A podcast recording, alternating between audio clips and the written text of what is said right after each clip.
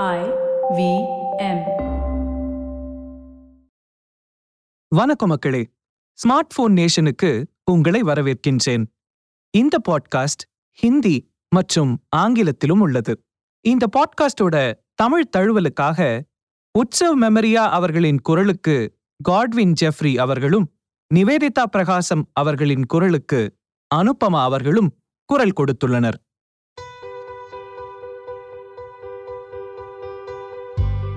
நம்ம எல்லாருக்கும் தெரிஞ்ச மாதிரி நிறைய பேர் விவசாய வேலையை இப்ப தேர்வு செய்யறது இல்ல பொதுவா விவசாய குடும்பத்துல இருக்கிறவங்க தான் விவசாயத்தை தொடர்ந்து பண்றாங்க. ஆனா அதுவும் தற்போதைய காலத்துல மாறிக்கிட்டே வருது. தன்னோட பசங்க படிச்சு முடிச்சதும் என்ஜினியரிங் மாதிரி ஒரு நிலையான வேலைக்கு போகணும்னு தான் எதிர்பார்க்கறாங்க. ஆனா இன்டர்நெட் இதை மாத்திட்டு வருதுன்னு சொல்லலாம். கடந்த அஞ்சு வருஷமா விவசாயிங்க விவசாயத்தை பத்தின தகவல்களை பகிர்ந்துக்க யூடியூப் மாதிரியான இணையத்தை பயன்படுத்துறாங்க. இது விவசாயிகளுக்குன்னு ஒரு சமூகத்தை உருவாக்கி இருக்கு தங்களுக்கு தெரிஞ்ச விஷயங்களை பகிர்ந்துக்கிறதுனால இந்த வியாபாரத்தை வளர்க்கறதுக்கு மத்த விவசாயிகளுக்கு உதவியா இருக்கிறது மட்டுமல்லாம அடுத்த அரை பில்லியன் மக்களுக்கும் இது லாபகரமா இருக்கும். த நெக்ஸ்ட் ஹாஃப் பில்லியன் அதாவது த என்எஸ்பி தான் இந்த பாட்காஸ்டோட மைய பகுதியா இருக்க போகுது. இந்தியாவின் அடுத்த இன்டர்நெட் அலைய இது குறிக்குது. அதனால தான் நெக்ஸ்ட்னு சொல்றோம்.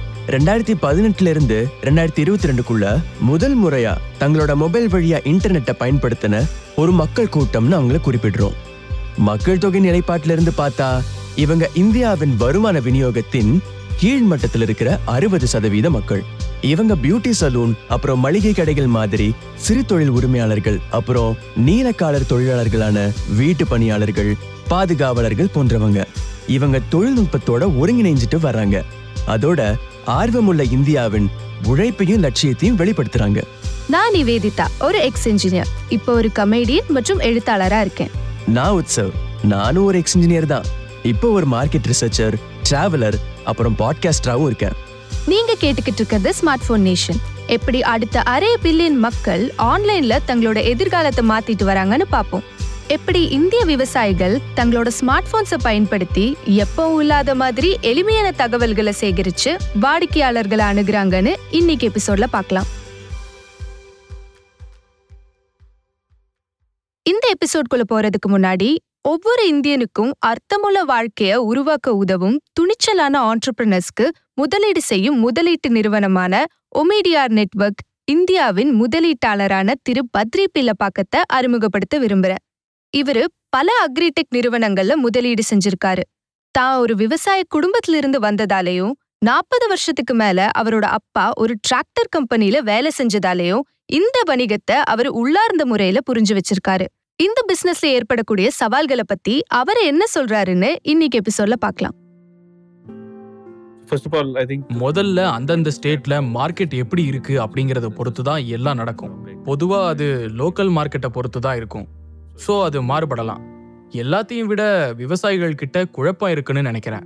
விளைச்சல் எடுத்ததுக்கு அப்புறமா அதுக்கு என்ன ஆகும் அப்படிங்கிற குழப்பம் இருக்கு. அந்த விளைச்சல் பொருட்கள் நிறைய தரவர்கள் கிட்ட கைமாறுறத அவங்க புரிஞ்சுக்கணும். சீசனுக்கு ஏத்த மாதிரி அறுவடைக்கு ஏத்த மாதிரி அதனோட விலையும் மாறுபட்டுக்கிட்டே இருக்கும். அறுவடை செஞ்சு கொடுத்ததுக்கு அப்புறம் அவங்க கைக்கு காசு வந்து சேர்றதுலயும் சில சிக்கல்களும் குழப்பங்களும் இருக்கு. நான் பெரிய எக்ஸ்பர்ட் இல்ல இதுல ஆனா இது கேட்கவே கஷ்டமா தெரிஞ்சது. உங்களுக்கு விவசாயத்துல தனிப்பட்ட அனுபவம் ஏதாவது இருக்கா உத்சவ்? அது என்னோட ஸ்கூல் ஒரு அக்ரிகல்ச்சரல் யூனிவர்சிட்டிக்கு பக்கத்துல இருந்தது. பருவ காலங்கள்ல பயிர்கள் மாறுறத நான் பார்த்திருக்கேன். ஓகே அப்போ உங்களுக்கும் விவசாயத்துக்கும் சம்பந்தமே இல்லல்ல? ஹேய் நீ கென்யால தானே வளர்ந்த? அதுவும் நைரோபியோட கேபிட்டல் சிட்டில நீ விவசாயியா இருந்தா மட்டும் நீ கேலி பண்றதை நான் ஏத்துக்கிறேன். என்னோட தாத்தா ஒரு விவசாயி. ஓ சரி. அப்ப நீ என்னை விட பெட்டர் தான். நான் ஒரு பக்கா சிட்டி பாய் ஆனா அது அவங்க புடிச்சு பண்ணல. அவங்களோட பசங்க விவசாயிகளை கல்யாணம் பண்ணணும்னு அவங்க விரும்பல. அதனால சாதாரண நைன் டு ஃபைவ் வேலை பாக்குறவங்களுக்கு அவங்க பொண்ணுங்களை கல்யாணம் பண்ணி கொடுத்துட்டாங்க. சோ விவசாயத்தோட இறக்கம் இங்க தான் ஆரம்பிச்சிருக்கு. ம் இருக்கலாம். ஆனா இன்டர்நெட்டும் ஸ்மார்ட் போன்ஸும் வந்துட்டதால நிறைய நகர்ப்புற மக்களும் விவசாயத்தை நோக்கி வராங்க. அப்போ நீயும் இந்த ஸ்டூடியோ விட்டு கிளம்பி விவசாய நிலத்துல கால் வைக்க வேண்டிய நேரம் வந்தாச்சு உத்சவ்? அதுக்கு வாய்ப்பே இல்ல. ஆனா நான் ஒத்துக்கிறேன். நிறைய பேர் இப்ப எல்லாம் தங்களோட கார்ப்பரேட் வேலைகளை விட்டுட்டு ஆர்கானிக் ஃபார்மிங் பண்ண கிளம்பிடுறாங்க. ஆனா காலம் காலமா விவசாயிகளா இருந்தவங்க எல்லாம் இப்ப என்ன பண்றாங்க? விவசாயம் இப்பவும் சவாலான நிலையில்லாத ஒரு வேலைதான். ஆனா தொழில்நுட்ப முன்னேற்றத்தினால இப்போ விவசாயம் பண்றது கொஞ்சம் எளிமையாகி இருக்கு. அத பத்தி தான் நம்ம இந்த எபிசோட்ல பார்க்க போறோம். ஷமீம் ஹுசைன் வடக்கு இருபத்தி நாலு பராகனஸ் டிஸ்ட்ரிக்ட் வெஸ்ட் பெங்கால் பொஹர்காச்சியை சேர்ந்தவர். தன்னுடைய இருபத்தெட்டு வயசுல அவரோட கிராமத்துல ஒரே ஒரு தொழில் நடக்கிறது தான் அவர் பார்த்திருக்காரு. அது விவசாயம். கிட்டத்தட்ட உனக்கும் எனக்கும் படத்துல வர த்ரிஷாவோட ஊர் மாதிரின்னு சொல்லலாம். மொத்த பெங்காலி கிராமப்புறம் மாதிரி எல்லாருமே நெல்லு தான் விளைய வச்சாங்க. அப்புறம் சில காய்கறிகளும் நான் தூங்கும் கிராமம் பொஹர்காட்சிக்கோட தொலை தொடர்பால மாறி இருக்கு ரெண்டாயிரத்தி பதினாறுல அவங்களுக்கு தொலை தொடர்பு நெட்வொர்க் வந்தது. அப்புறம் சீக்கிரமே மொபைல் டேட்டா சர்வீஸும் வந்தது. ரெண்டாயிரத்தி பதினேழுலயே ஷமிம் கிட்ட ஒரு ஸ்மார்ட் போன் இருந்தது நாங்க காய்கறிகள் அப்புறம் பழங்களை நம்பிதான் இருந்தோம். ஸ்மார்ட் ஃபோன் வந்ததுக்கு அப்புறமா தான் ஆப்பிள்லயும் பேர்லையும் கூட லாபம் பார்க்கலான்னு தெரிஞ்சுக்கிட்டோம். அதனால நாங்க அந்த மரக்கன்றுகளை நட ஆரம்பிச்சோம். அதுல காசும் பார்த்தோம். இதை பண்ண தொடங்கி வச்சது எங்க தாத்தா தான். ஆனா அவர் இறந்ததுக்கு அப்புறமா நானும் அப்பாவும் பாத்துக்கிறோம் ரெண்டாயிரத்தி பதினாறுல அவர் படிப்பு முடிச்சாரு. ஆனா வேலை தேடிட்டு உட்காராம ஒரு நர்சரி தொடங்கினாரு. ஒவ்வொரு நாளும் காலையில பத்து மணில இருந்து சாயங்காலம் நாலு மணி வரை ஷமீம் நர்சரியை பார்த்துப்பாரு. அங்க அவர் செடிகளை கவனிச்சு ஒட்டுகளை சரிபார்த்து மரக்கன்றுகளை ஆரோக்கியமா வச்சுக்க பூச்சிக்கொல்லிகள் தெளிப்பாரு. அவரோட தாத்தாவும் அப்பாவும் விவசாயிகளா இருந்ததால தோட்டக்கலை அவருக்கு சுலபமாவே இருந்துச்சு. ஆனா அவருக்கு இருந்த ஒரே சவால் அவருக்கு நர்சரி பத்தின பெரிய புரிதல் இல்ல. அவரை சுத்தி இருக்கிற யாரும் இதுக்கு முன்னாடி இப்படி ஒரு நர்சரி நடத்தினதில்ல. அப்பதான் அவரோட ஸ்மார்ட் போனோட உதவியை எடுத்துக்கிட்டாரு. முன்னாடி எல்லாம் என்கிட்ட இப்போ மகாக்கனி விதைகள் இருக்குன்னா அதை எப்படி வளர்க்குறதுன்னு எனக்கு தெரியாது. அதனால நான் யூடியூப்ல சர்ச் பண்ணி அதை கத்துக்கிட்டேன். என்கிட்ட ஜப்பான் அமெரிக்கா சைனா போன்ற நாடுகள்ல இருந்து ஒரு அறுபது இல்ல எழுபது வகையான மாங்காய்கள் இருந்துச்சு. முதல்ல நாங்களே அதை சுவை பார்த்துட்டு அப்புறமா தான் வைப்போம். முன்னாடி நாங்க வெப்சைட்ஸ் அதுக்கப்புறம் ஆப்ல விற்பனை பண்ணிக்கிட்டு இருந்தோம். ரெண்டாயிரத்தி பத்தொன்பதுல தான் ஃபேஸ்புக் அப்புறம் யூடியூப்ல விற்க ஆரம்பிச்சோம். அது மூலமா நாங்க கஸ்டமர்ஸுக்கு நேரடியா விற்பனை பண்றோம். ஆனா இந்த இடத்துக்கு வர்றது கூட கஷ்டமா தான் இருந்தது. இந்தியா ஒரு குறைந்த நம்பிக்கை கொண்ட சமூகமா இருக்கு. அப்புறம் ஆன்லைன் ஃப்ராடும் இப்போ ஒரு வெப் சீரிஸ் எடுக்கிற அளவுக்கு ரொம்பவே பரவலா இருக்கு. ஜார்க்கண்டுக்கு பக்கத்துல ஒரு மாநிலத்துல ஜம்தாரான்னு ஒரு டவுன் இருக்கு. இத பத்தி ஜம்தாரா சப்கா நம்பர் ஆயேகான்னு ஒரு நெட்ஃபிளிக்ஸ் ஷோவே இருக்கு. இந்த ஷோவோட கதை தந்திரமா ஏமாத்து வேலை பண்ற சில இளைஞர்களையும் அதுல பங்கு கேட்கிற ஒரு ஊழல் அரசியல்வாதியையும் அதை எதிர்க்கிற ஒரு போலீஸையும் சுத்தி தான் நடக்குது. நீங்க நம்பிக்கைன்னு சொன்ன உடனே ஒண்ணு ஞாபகம் வருது. ஃபார்மாட்டோட கோ ஃபவுண்டர் அண்ட் சிஇஓ ஆன அலேக் சங்கேரா இதே தான் என்கிட்ட சொன்னாரு. அலேக் பஞ்சாபை சேர்ந்தவர். அவரோட தாத்தா ஒரு விவசாயி. நைன்டிஸ்ல வளர்ந்த எல்லா பசங்க மாதிரி இவரும் லீவுக்கு தன்னோட தாத்தா வீட்டுக்கு போயிருக்காரு. சோ அவருக்கு விவசாயியோட வாழ்க்கையும் மனநிலையும் நல்லா தெரியும். அதனால ஒரு இ காமர்ஸ் இல்ல ஃபின்டெக் கம்பெனி ஆரம்பிக்கிறதுக்கு பதிலா ஃபார்மாட் ஆரம்பிக்கிறது தான் அவருக்கு சரியா பட்டுச்சு ஃபார்மாட் ஒரு டெக்னாலஜி வலைத்தளம். அதுல விவசாயிகள் சில்லறை விற்பனையாளர்கள் ரெண்டு பேருமே இருப்பாங்க. வெளிப்படையான முறையில பரிவர்த்தனை பண்றதுக்கு இது அவங்களுக்கு உதவும். விவசாயிகளோட வாழ்க்கைய பத்தின எளிமையான ஆனா சக்தி வாய்ந்த நுண்ணறிவின் அடிப்படையில இந்த நிறுவனம் இதை உருவாக்கியிருக்கு. இத பத்தி அலேக் என்ன சொல்றாருன்னு கேட்போம். கடைசி அஞ்சு வருஷமா விவசாயிகளோட பேசி பழகி அவங்க வாழ்க்கையை மேம்படுத்துறோம் அவங்களோட விளைச்சலுக்கு ஏத்த சர்வீஸ் கொடுக்குறோம்னு எல்லாம் சொல்லி ட்ரை பண்ணி பார்த்ததுல நான் தெரிஞ்சுக்கிட்டது ஒரே ஒரு விஷயம்தான். விவசாயிகள் இதை எதையுமே பெருசா பொருட்படுத்துறதே இல்ல. குறிப்பா அவங்களுடைய வருமானத்தை அதிகப்படுத்துறோம்னு சொல்றத அவங்க நம்பவே இல்லை. அதுக்கான காரணம் என்னன்னு பார்த்தோம்னா நிறைய பேர் நிறைய நிறுவனங்கள் இந்த மாதிரி சொல்லி ஏற்கனவே நிறைய ஏமாத்திட்டாங்க. அதனால அவங்க கண்ணு முன்னாடி பலனை பார்க்குற வரைக்கும் அவங்க உங்களை நம்பவே போறதில்ல. விவசாயிங்க ஏன் மக்களை நம்ப மாட்டீறாங்கன்னு புரிஞ்சுக்க முடியுது. சமீபத்துல இந்திய விவசாயிகளுக்கும் அரசாங்கத்துக்கும் நடுவுல ஒரு நீண்ட கால இடைவெளி ஏற்பட்டுச்சு. இது இப்போ புதுசா முன்மொழியப்பட்ட விவசாய சட்டங்களை ரத்து செய்ய வழிவகுக்குது. நிறைய விவசாயிகள் கூட பேசும்போதும் இந்த நம்பிக்கையின்மைய பெரிதளவுல வெளிப்பட்டதை பார்க்க முடிஞ்சுது. அதனாலதான் அலேக் ஒரு அக்ரிடெக் பிசினஸ் தொடங்குனதுல ஒரு புது புரட்சி ஏற்படுத்தினதா உணர்ந்தாரு. ஒரு புது ப்ராடக்ட்ல அவங்க பணத்தை போட்டு ரிஸ்க் எடுக்கிற அளவுக்கு விவசாயிகள் பெரிய வருமானம் இல்லைங்கிறது தான் உண்மை. ஆனா அவங்க வருமானத்தை அதிகப்படுத்த ஏதாவது ஒரு விதத்துல நம்ம உதவுனா கண்டிப்பா அவங்களோட நம்பிக்கையை நம்ம வந்து பெற முடியும். அந்த நம்பிக்கை தான் நம்மளோட மூலதனமாவே இருக்க போகுது. அதுக்கப்புறம் நம்ம சொல்ல வரத அவங்க ஏத்துக்கிறதுக்கான வாய்ப்புகள் ரொம்பவே அதிகமாயிடும். ஸோ இந்த ஒட்டுமொத்த பயணத்துல நாங்க கத்துக்கிட்டது என்னன்னா ஒரு விவசாயி கிட்ட ஒரு பொருளை விற்கிறத விட அவங்க கிட்ட இருந்து வாங்குறது ரொம்ப ரொம்ப ஈஸி அது ஒரு பொருளாவோ ஒரு சர்வீஸாவோ டெக்னாலஜியாவோ இல்லை ஒரு சாஃப்ட்வேராவோ இருந்தாலுமே சரி நாம அவங்களுக்கு உதவுறப்போ அவங்கள விட நல்ல வாடிக்கையாளர்கள் இருக்கவே மாட்டாங்க. அவங்க நம்மளை நம்ப ஆரம்பிப்பாங்க நேசிப்பாங்க நம்ம வியாபாரமும் ரொம்பவே நல்லா போகும். இந்த அடிப்படை புரிஞ்சதால தான் இப்போ டெய்லியும் நாங்கள் எடுக்கிற முடிவுகளில் வர குழப்பங்கள் இருக்கு இல்லையா? அது ரொம்பவே குறைஞ்சு போயிருச்சு. அலேக் இந்த பிரச்சனையை சாஸ்லெட் B to B food supply பிளாட்ஃபார்மை தொடங்கி சரி பண்ணிட்டு இருக்கிறப்போ ஷமீம் தனக்கு உதவுற இன்னொரு வழியை கண்டுபிடிச்சிருக்காரு. இந்தியர்களுக்கே உரிய புத்திசாலித்தனத்தை இது காட்டுது. சரி கஸ்டமர் தினமும் எனக்கு வர்ற வாடிக்கையாளர்கள்ல பலர் அவங்க கிட்ட ப்ராடக்ட் போய் சேர்ந்ததுக்கு அப்புறமா தான் அதுக்கான பணத்தை கொடுப்பேன்னு சொல்லுவாங்க. பொருளை வாங்கினதுக்கு அப்புறமும் எனக்கு பணம் செலுத்தாத சிலரும் இருக்காங்க. ஆனா என்னோட பல வாடிக்கையாளர்கள் நல்லவங்களா தான் இருந்திருக்காங்க. அதனால நான் என்னோட பல வாடிக்கையாளர்களை முதல்ல என்கிட்ட வீடியோ கால் பேச சொல்லுவேன். என் மேலேயும் நான் விற்கிற ப்ராடக்ட் மேலேயும் அவங்களுக்கு நம்பிக்கை வர்றதுக்காக. ஆனா ஃபேஸ்புக்கும் யூடியூபும் ஷமீம்க்கு பெரிய ரீச்சை கொடுக்கல.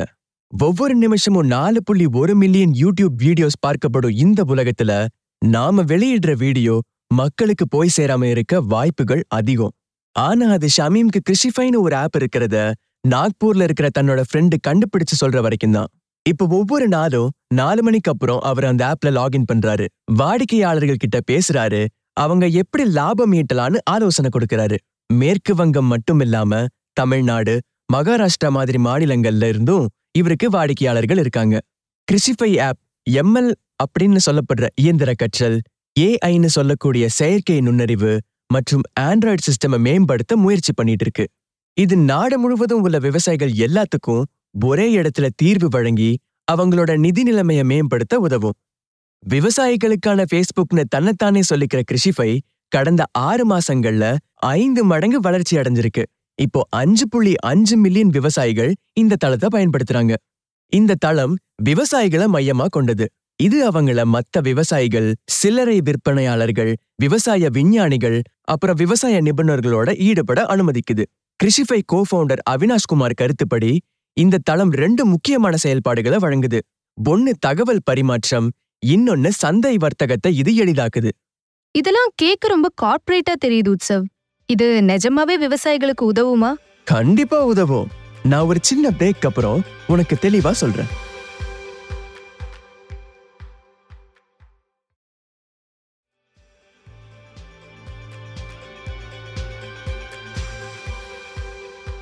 வெல்கம் பேக் ஷமீம் என்ன சொல்லிட்டு இருந்தாரு ஞாபகம் இருக்கா? விவசாயிகள் தங்களோட விவசாய நிபுணத்துவம் அப்புறம் தங்களின் சிறந்த நடைமுறைகளை ஒருத்தருக்கு ஒருத்தர் பகிர்ந்துக்கிறாங்க.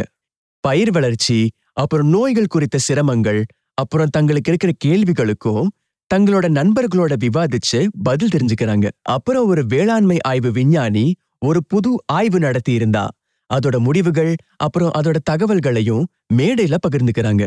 அஞ்சு வருஷத்துல ஷமீம் தன்னோட உள்ளூர் கிராம பஜார்ல விற்பனை செய்யறதுல ஆரம்பிச்சு மாநில மற்றும் தேசிய நெடுஞ்சாலைகள்ல விற்பனை செஞ்சு இப்போ கிருஷிஃபைல ஆன்லைன்ல விற்பனை செஞ்சுட்டு வராரு. பல சமூக ஊடக கூட்டத்துல ஒருத்தரா இருக்கிற இன்ஃப்ளூயன்சஸ் மாதிரி இல்லாம ஷமீம் அசைக்க முடியாத ஒரு நபரா மாறியிருக்காரு. கிருஷிஃபைல அவருக்கு ஆறு லட்சத்திற்கும் அதிகமான ஃபாலோவர்ஸ் இருக்காங்க. ஒவ்வொரு மார்ச் மாதமும் விதைப்பு பருவத்தின் தொடக்கத்துல இந்த ஃபாலோவர்ஸே வாடிக்கையாளர்களா மாறுறாங்க. ஆறு லட்சம் ஃபாலோவர்ஸ். கண்டிப்பா சில விவசாய பிராண்டுகள் ஷமீமோட கிராமத்துக்கு போக டிக்கெட் போட்டிருப்பாங்கன்னு நினைக்கிறேன். ஏன்னா இப்போ ஒரு விவசாய இன்ஃப்ளூயன்சரோட எழுச்சியை தான் நம்ம பார்த்துட்டு இருக்கோம் அட நான் இப்ப சொல்ல போறத கேட்டா நீ ஆச்சரியப்படுவ. இந்தியாவோட டாப் ஃபார்மர் இன்ஃப்ளூயன்சஸ்ல ஒருத்தர் தான் ஃபார்மிங் லீடர் அவருக்கு யூடியூப்ல ஆறு மில்லியன் சப்ஸ்கிரைபர்ஸ் இருக்காங்க. கர்நாடகால இருந்து அப்படி ஒரு விவசாயி மற்றும் யூடியூபர் தான் டாக்டர் வேணுகோபால். அவர் என்ன சொல்றாருன்னு கேட்போம் நான் பார்த்தது என்னன்னா யாரு சரியான தகவல்களை கொடுக்கறாங்களோ அவங்கள விவசாயிகள் பெரிதளவுல ஏத்துக்கிறாங்க. எடுத்துக்காட்டுக்கு பயிர்களுக்கான ஊட்டச்சத்து மேலாண்மை பூச்சி கட்டுப்பாடு இந்த மாதிரியான தகவல்கள். இந்த தகவல்கள் எல்லாமே பெரிய பெரிய வார்த்தைகள் போட்டு புரியாத மாதிரி இருக்கணும்னு அவசியம் இல்லை. சாதாரணமா விவசாயிகள் கிட்ட பேசுற மொழியில அது இருக்கணும். அதிக நேரம் எடுக்கிற கண்டென்ட் இங்கே எடுபடாது. பத்து நிமிஷம் இருக்கிற யூடியூப் வீடியோவை கூட மக்கள் பார்க்க மாட்டாங்க. டாக்டர் வேணுகோபால் சொல்ற மாதிரி மக்கள் பத்து நிமிஷத்துக்கு மேல இருக்கிற வீடியோவை பார்க்க கஷ்டம்தான். அதனாலதான் ஃபார்மிங் லீடர் சின்னதாவும் கச்சிதமாவும் இருக்கிற அஞ்சு நிமிஷ வீடியோக்களை பண்றாரு. ஆனா வெற்றிகரமான இன்ஃப்ளூயன்சஸ் இருந்தா மட்டும் போதாது. டபிள்யூடிஓ ரிப்போர்ட் படி இந்தியா விவசாய ரீதியான ஏற்றுமதியில ஒன்பதாவது இடத்துல இருக்கு. ரெண்டாயிரத்தி பத்தொன்பதுல இருந்து இருபது வரைக்கும் இருக்கிற மொத்த கிராமப்புற ஜிடிபில சுமார் முப்பத்தி ஏழு பர்சன்ட் பங்களிக்கும் கிராமப்புற பொருளாதாரத்துல விவசாயம்தான் மிகப்பெரிய துறை. புள்ளி விவரங்கள் படி பார்த்தா எல்லாரும் விவசாயத்தை நோக்கி தான் போகணும். ஆனா அது நடக்கல. நம்ம கிட்ட விவசாய நிலம் கொண்ட நூத்தி நாற்பது மில்லியன் ஆட்கள் இருக்காங்க. மேலும் நூத்தி ஐம்பது மில்லியன் நிலமற்ற தொழிலாளர்கள் இருக்காங்க. இத கவனிக்க வேண்டியது அவசியம். ஏன்னா கிட்டத்தட்ட முன்னூறு மில்லியன் மக்கள் விவசாயத்துல ஈடுபட்டிருக்காங்க. அப்படி இருந்தும் உலகளாவிய விவசாய வர்த்தகத்துல வெறும் மூணு புள்ளி ஒரு பர்சன்ட்ல தான் இருக்கும். விவசாயம் கொஞ்சம் கடினமான வேலை தான் அதனால தான் நிறைய விவசாயிகள் வசதியான கார்ப்பரேட் வேலையை நோக்கி போறாங்க. ஆனா இது இப்ப கொஞ்சம் கொஞ்சமா மாறிக்கிட்டே வருது. சில மக்கள் இப்போ கார்ப்பரேட் வேலையிலிருந்து விவசாயத்துக்கு மாறிக்கிட்டு வராங்க. இப்போதைக்கு அவங்களோட முக்கியமான வாழ்வுதயம் விவசாயமா இல்லைனாலும் அந்த திசையை நோக்கி போறத நம்மனால பார்க்க முடியுது. அருணா பிறந்து வளர்ந்தது மைசூர். கர்நாடகால இருக்கிற பிரியாபட்னா கிராமத்துல தான். அவரு வெளிநாட்டுக்கு போய் பத்து வருஷம் வேலை பார்த்ததுக்கு அப்புறம் தன்னோட நாட்டுக்கு திரும்ப முடிவெடுத்தாரு. அருணாவோட குடும்பம் பல தலைமுறைகளா விவசாயிகளா இருந்திருக்காங்க. அதனால இயற்கையாவே அவரும் விவசாயத்துக்குள்ள வந்தாரு. ஆனா அது அவருடைய முக்கிய வாழ்வூதியம் இல்ல. அவரோட முக்கிய வாழ்வூதியம் அவரோட சுய தொழில்கள்ல இருந்து வந்தது. அது என்னன்னு அருணா சொல்றது கேட்கலாம். உண்மையை சொல்லணும்னா மத்த தொழில் எதுவுமே பண்ணாம இருந்திருந்தா என்னால விவசாயத்தை தொடர்ந்து பண்ணி இருக்க முடியாது. அதுவும் ரெண்டாயிரத்தி பதிமூணுல ரெண்டாயிரத்தி பதினஞ்சுல ஏற்பட்ட வறட்சி அப்போ ரொம்பவே சவாலா இருந்தது. அவருக்கு பாஷை புரியாததுனால எப்படி விவசாயிகளுக்கு பொருட்களோட சரியான தகவல்கள் போய் சேர்றதில்ல அப்படிங்கறத பத்தியும் பேசினாரு. நிறைய விவசாயிங்க பூச்சிக்கொல்லின்னு நினைச்சு களைக்கொல்லிய பயன்படுத்துறாங்க. ஏன்னா இந்தியன் பெஸ்டிசைட் ஆக்ட் படி லேபிள் எல்லாமே ஹிந்தி மற்றும் இங்கிலீஷ்ல தானே எழுதப்பட்டிருக்கணும்னு சட்டம் போடப்பட்டிருக்கு. ஷமீம்க்கும் இந்த பிரச்சனை இருந்துச்சு. கிருஷிஃபைல அவரோட முதல் கோரிக்கை எல்லாமே பெங்காலில இருக்கணுங்கிறது தான். விவசாயமே கஷ்டமானதுதான் உடல் உழைப்புல மட்டும் இல்ல எல்லாமே தான். இப்போ ராஜேஷ் ரஞ்சன் சொல்றத கேட்கலாம். அவரும் அலேக் மாதிரி ஒரு விவசாய குடும்பத்திலிருந்து வந்தவர் தான். அவரும் கிருஷிஃபையோட ஒரு ஃபவுண்டர் அத பத்தி தான் கொஞ்ச நேரம் முன்னாடி பேசணும். இதோ ராஜேஷ். Know that I நான் பார்த்த வரைக்கும் பெரிய காரணம் என்னன்னா இந்தியாவுல நிலப்பிரிவு முறை இருக்கு. மக்கள் தொகை அதிகமா இருக்கிறதுனால எல்லா குடும்பத்திலையும் இது நடத்திருக்கு. நம்மனால இதை பார்க்கவும் முடியும். ஒரு ஐம்பது வருஷத்துக்கு முன்னாடி நம்ம கிட்ட இருந்த நிலங்களுக்கும் இப்ப நம்ம கிட்ட இருக்க நிலத்தின் அளவுக்கும் பெரிய வித்தியாசம் இருக்கு. குடும்பங்கள் வளர்றப்போ தலைமுறைகள் மாறுறப்போ நிலங்கள் கம்மியாகும் போது அதுல விவசாயம் பண்றது இன்னும் கடினமா இருக்கும். விவசாயத்தை வாழ்வாதாரமாக்குறதுக்கும் கடினமா இருக்கும். அதனால தான் விவசாயத்தை விட்டு மக்கள் தள்ளி போறாங்க. இங்க பதினாலு கோடி மக்கள் அவங்க சொந்த நிலத்தோட இருக்காங்க. அப்போ அவங்களோட நிலம் எவ்வளவு சின்னதா இருக்கும்னு நினைச்சு பாருங்க. ஆனா ஒரே மாதிரி நிலம் வச்சிருக்க விவசாயிங்களா இருந்தாலும் அதுல சிலர் மத்தவங்கள விட அவங்களோட அந்த சின்ன நிலத்திலேயே பெரிய விளைச்சல் எடுப்பாங்க. உதாரணத்துக்கு நிறைய விவசாயிங்க ஒரு ஏக்கருக்கு ஐம்பதாயிரம் சம்பாதிச்சா இந்த சில மக்கள் அஞ்சு லட்சம் வரை சம்பாதிப்பாங்க. பத்து மடங்கா? ஆமா நடத்தை மற்றும் சமூக மாற்றம் துறையில இவங்கள நாம நேர்மறை மாறுபாடுகள்னு கூப்பிடுவோம். எல்லாரும் ஒரே மாதிரியான சவால்களை எதிர்கொள்ளும் போது இவங்களோட அசாதாரணமான வெற்றிகரமான நடத்தைகள் இல்லனா உத்திகளால மத்தவங்கள விட ஒரு பிரச்சனைக்கு சிறந்த தீர்வை இவங்க கண்டுபிடிப்பாங்க. மறுபடியும் ராஜேஷ் என்ன சொல்றாருன்னு கேட்போம் what they have done they have நாங்க. என்ன பண்ணிருக்கோம்னா புதுமைப்படுத்தியிருக்கோம். உதாரணத்துக்கு நான் சமீபத்துல ஹரியானால இருந்து ஒரு விவசாயியை பார்த்தேன். அவரோட முன்னோர்கள் சாதாரண வயல் பயிர்களை தான் விளைய வச்சிருக்காங்க. ஆனா இப்ப இவரு ஸ்ட்ராபெரிஸை வளர்த்துக்கிட்டு இருக்காரு. ஆனா அதே அளவுக்கும் சம்பாதிக்கிறாரு. சோ மக்கள் இப்போ விழிப்புணர்வோட இருக்காங்க. தங்களோட இருபது பர்சன்டேஜ் நிலத்துக்கு கொஞ்சம் செலவு பண்ணி இறக்குமதி பண்ணி ரிஸ்க் எடுக்க சிலர் தயாரா இருக்காங்க. அதுல லாபம் பார்க்க ஆரம்பிச்சாங்கன்னா அந்த அளவை உயர்த்திக்கிட்டே போவாங்க. ஆனா சரியான தகவலும் வழிகாட்டுதலும் இல்லாதப்போ முக்கியமா உங்க வாழ்க்கையோட வருமானமே இத நம்பி இருக்கிறப்போ இது பெரிய உளைச்சலை ஏற்படுத்தும். அதனால இன்டர்நெட் இப்போ இதுக்கு ஒரு பெரிய தீர்வா இருக்கு. உடனுக்குடனே அவங்களுக்கு எழும் கேள்விகளுக்கு பதில் கிடைக்கும் ஒரு வாய்ப்பை ஏற்படுத்தியிருக்கு. நான் இப்ப பாக்குற trend ஒரு சின்ன ட்ரெண்ட் என்னன்னா பெருநகரங்கள்ல படிச்சு முடிச்சிட்டு திரும்பி தன்னோட கிராமங்களுக்கு போய் விவசாயம் பண்ண விரும்புற ஆட்களை இப்ப பார்க்கவே முடியாது. இது பெரிய வேகத்துல நடக்குதுன்னு என்னால சொல்ல முடியலனாலும் என்னால இந்த மாற்றத்தை பார்க்க முடியுது. நம்ம கூட அடிக்கடி எப்படி ஒருத்தங்க தன்னோட பெரிய ஐடி வேலையை விட்டுட்டு விவசாயம் பண்ணி இப்போ லாபகரமா இருக்காங்கன்னு பல செய்திகளை அடிக்கடி பார்க்கறோம். தன்னோட சொந்த ஆர்கானிக் தொழில் பார்க்கற சரோஜை இப்ப நான் உங்களுக்கு அறிமுகப்படுத்துறேன். அவங்க அப்பா ஆர்மையில இருந்ததால அவங்களுக்கு விவசாய பின்னணி இல்ல. ஆனா ஒரு விவசாய குடும்பத்துல கல்யாணம் பண்ணிக்கிட்டு அதுக்கப்புறம் அதை கத்துக்கிட்டாங்க. இவங்க BA BEd and double MA படிச்சவங்க. தனக்கு தகவல் கிடைச்சா மட்டும் போதும் தன்னால சீக்கிரமே எல்லாத்தையும் கத்துக்க முடியும்னு சொல்றாங்க. அப்பதான் இவரு ஆன்லைன்ல தகவல் கிடைக்குமான்னு தேடி இருக்காங்க. நான் தோட்டக்கலைய யூடியூப் பார்த்து தான் கத்துக்கிட்டேன். அப்புறம் சொட்டு நீர் பாசனம் எப்படி பண்ணணும்னு கத்துக்கிட்டேன். முன்னாடி நாங்க வச்சிருந்த நீர் பாய்ச்சிகள் நிறைய தண்ணீரை வீணடிக்கும். சொட்டு நீர் பாசனம் தான் இதை விட சிறந்ததா இருக்கும்னு என் குடும்பத்துக்கு நான் சொல்லி புரிய வச்சேன். நிறைய தண்ணீர் சேமிச்சதுனால அதுக்கப்புறம் நாங்க நிறைய லாபத்தை பார்த்தோம். புது காய்கறிகளையும் தர்பூசணிகளையும் வளர்க்க ஆரம்பிச்சோம். சொட்டு நீர் பாசனம் இன்னும் அதிக லாபத்தை எங்களுக்கு கொடுத்துச்சு. நான் டெல்லியில ஒரு மீட்டிங் அட்டன் பண்ணியிருந்தேன். அதுல தேனீ வளர்ப்பு பத்தியும் அது எவ்வளவு லாபகரமா இருக்குங்கிறத பத்தியும் சொல்லியிருந்தாங்க. சோ இப்ப நான் தேனீக்கள் வளர்த்து தேனும் வித்துட்டு இருக்கேன் நான் ஒரு ரெண்டு மூணு வருஷமா யூடியூப் அப்புறம் இன்டர்நெட் பார்த்து தான் நிறைய விவசாயத்தை பத்தின விஷயங்களை கத்துட்டு இருக்கேன் நிச்சயமா இன்டர்நெட் சரோஜுக்கு அவங்களோட விவசாய பயணத்துல உதவி இருக்கு ஆனா எல்லாருக்கும் இன்டர்நெட் உடனே கிடைச்சிடாது. சொல்லப்போனா சரோஜுக்கே அவங்க கணவர் ஒரு ஸ்மார்ட் போன் வாங்கினப்ப நடந்த ஒரு நகைச்சுவையான சம்பவத்தை சொல்றாங்க.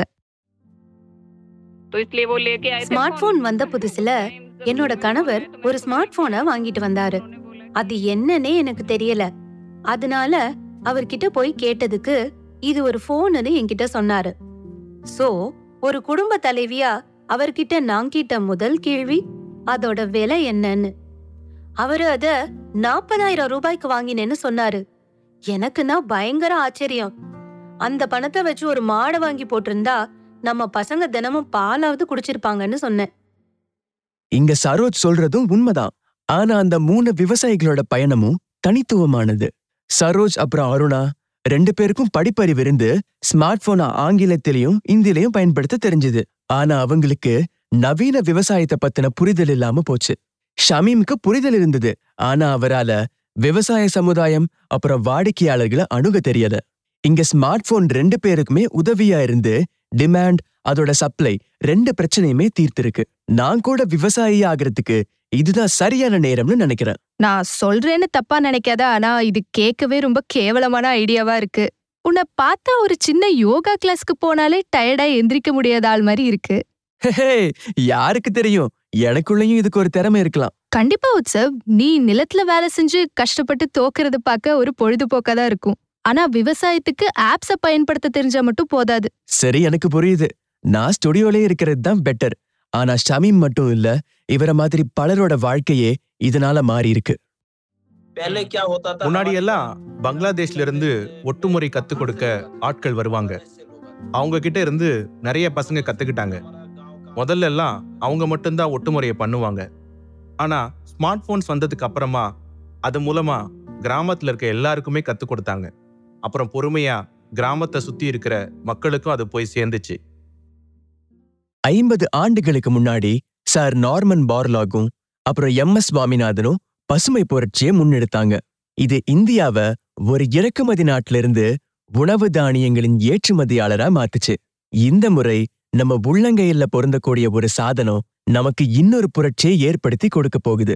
ஸ்மார்ட் போன் நேஷனுக்கு டியூன் செய்தமைக்கு நன்றி. நான் உங்கள் உற்சவ் அப்புறம் நான் உங்க நிவேதிதா. இதுதான் உங்க ஸ்மார்ட் போன் நேஷன் அடுத்த அரை பில்லியன் மக்கள் தங்களோட எதிர்காலத்தை அதுவும் ஆன்லைன்ல எப்படி வடிவமைக்கிறாங்க அப்படின்றத பத்தின ஒரு வித்தியாசமான பார்வை கொண்ட பாட்காஸ்ட் இந்த ஷோ உங்களுக்கு பிடிச்சிருந்தா ஸ்மார்ட் போன் நேஷன் யூடியூப் சேனலுக்கு சப்ஸ்கிரைப் பண்ணுங்க.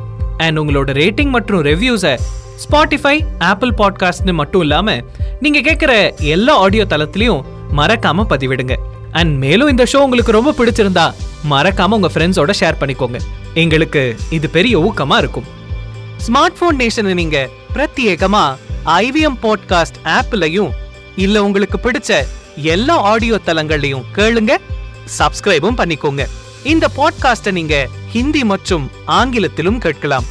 முக்கியமா இந்த சீசன் வெளிவர உதவன ஒமடியார் நெட்வொர்க் இந்தியாவுக்கு ஒரு ஸ்பெஷல் தேங்க்ஸ் சொல்லி ஆகணும். இந்தியாவோட அடுத்த அரை பில்லியன் மக்களின் வாழ்க்கையை மேம்படுத்த துணிச்சலான எதிர்நோக்குடன் செயல்படும் ஆண்டப்ரனஸோட எப்படி ஓஎன்ஐ ஒன்றிணைந்து செயல்படுகிறது அப்படின்றத தெரிந்து கொள்ள ஒமடியார் நெட்வொர்க் டாட் இன்ன பார்வையிடுங்க. மேலும் இந்த ஷோவை பத்தின உங்களோட விமர்சனங்களை நீங்க எங்க கிட்ட பகிர்ந்துக்கணும்னா நம்ம ஹோஸ்ட்ஸை நீங்க ட்விட்டர் மற்றும் இன்ஸ்டாகிராம்ல ஃபாலோ பண்ணலாம். வைவி ட்ராவல் ஃபார்ட்டி டூ அப்படின்ற இன்ஸ்டாகிராம் ஐடியில உற்சவ் மெமரி அவர்களையும் நிவ் டாட் பிரகாசம் அப்படின்ற இன்ஸ்டாகிராம் ஐடியில நிவேதிதா பிரகாசம் அவர்களையும் மேலும் அட் ஐவிஎம் பாட்காஸ்ட் அப்படின்ற இன்ஸ்டாகிராம் ஃபேஸ்புக் அல்லது ட்விட்டர் பக்கத்துல எங்களையும் நீங்க ஃபாலோ பண்ணலாம்.